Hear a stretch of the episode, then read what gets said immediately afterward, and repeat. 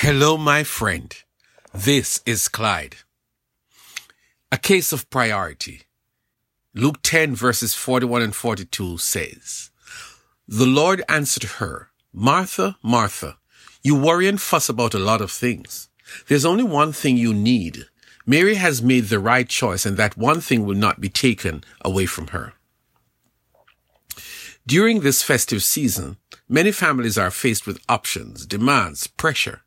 The family will have to decide which activity is the most appropriate for them, while for some others, some people might take on some issues that, in their minds, are very important, especially in the cleaning department.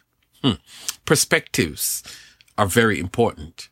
Do you put the big, big rocks first in the container, or do you try to pack in the sand before taking on other things? Think about it, and let us jump into our exploration of the text. Martha had a sister named Mary who lived with her, and later we learned that their brother Lazarus also lived with his sisters. What an interesting family arrangement. These guys were Jesus' close friends and were always welcomed in this home. Martha gladly opened her house to Jesus. Do you realize what she got herself into? An invitation to Jesus was an invitation to his 12 disciples, so that already suggests that the house is going to be full. Add to that the people in the community who would have joined Jesus and his disciples. Martha knew that would be the situation when she opened her house to Jesus. Her home was going to be overrun by a crowd because everywhere Jesus went, he drew a crowd. Now stop and think about it. This seems to be Martha's house. So if you think about it, Jesus happened to be in town and maybe it was a last minute invitation to come to her home. It is understandable that Martha's concern would be to adjust things in her living room to accommodate the crowd that would be coming into her house. Once that was taken care of, Martha, being the hospitable host that she is, would turn to preparing a meal for her main guest. And since it would not be decent to only feed Jesus, she would have to increase the food to extend to the disciples and possibly the rest of the crowd there. This was very kind of Martha, and especially since she suspected that Jesus would be there for a few hours. Now, I know that this is not in the text, but it would have been so kind of Mary to jump in and help her big sister Martha. Many hands make light work, and just maybe if we both tackle the work, then we can finish soon, and then both of us can sit and listen to Jesus. Make sense? That did not happen. So Martha complained, Lord, don't you care that my sister has left me to do the work all by myself? Tell her to help me. Jesus, I can't believe that you allow Mary to sit down and is listening to you while I'm here in the kitchen doing all the work. Will you please encourage her to come and give me some help? That's a reasonable request if you ask me. Maybe Martha had tried calling Mary to come help and she did not budge and so she asked Jesus to send her into the kitchen.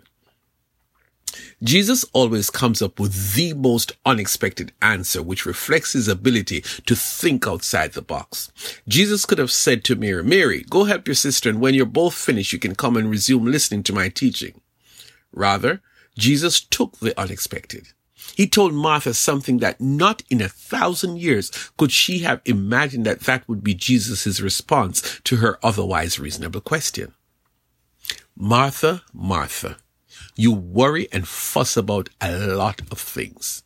There's only one thing you need.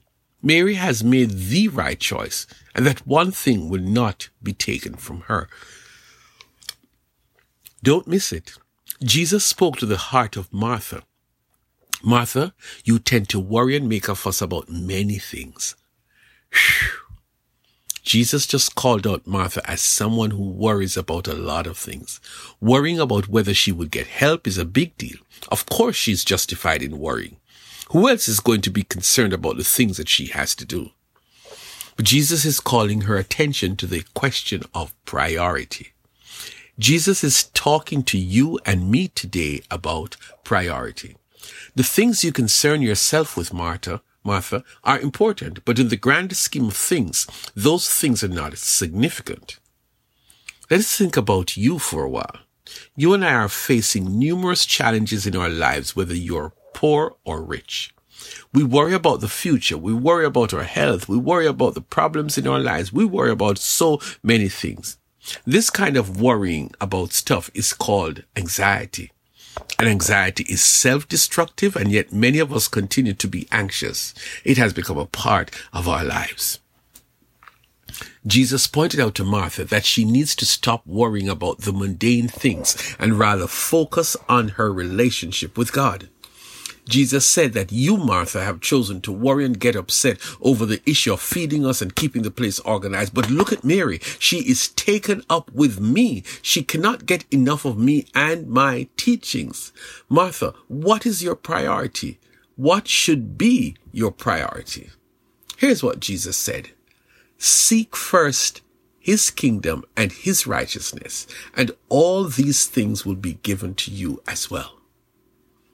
You can spend your time worrying about life's issues, or you could wisely choose to focus on your relationship with God.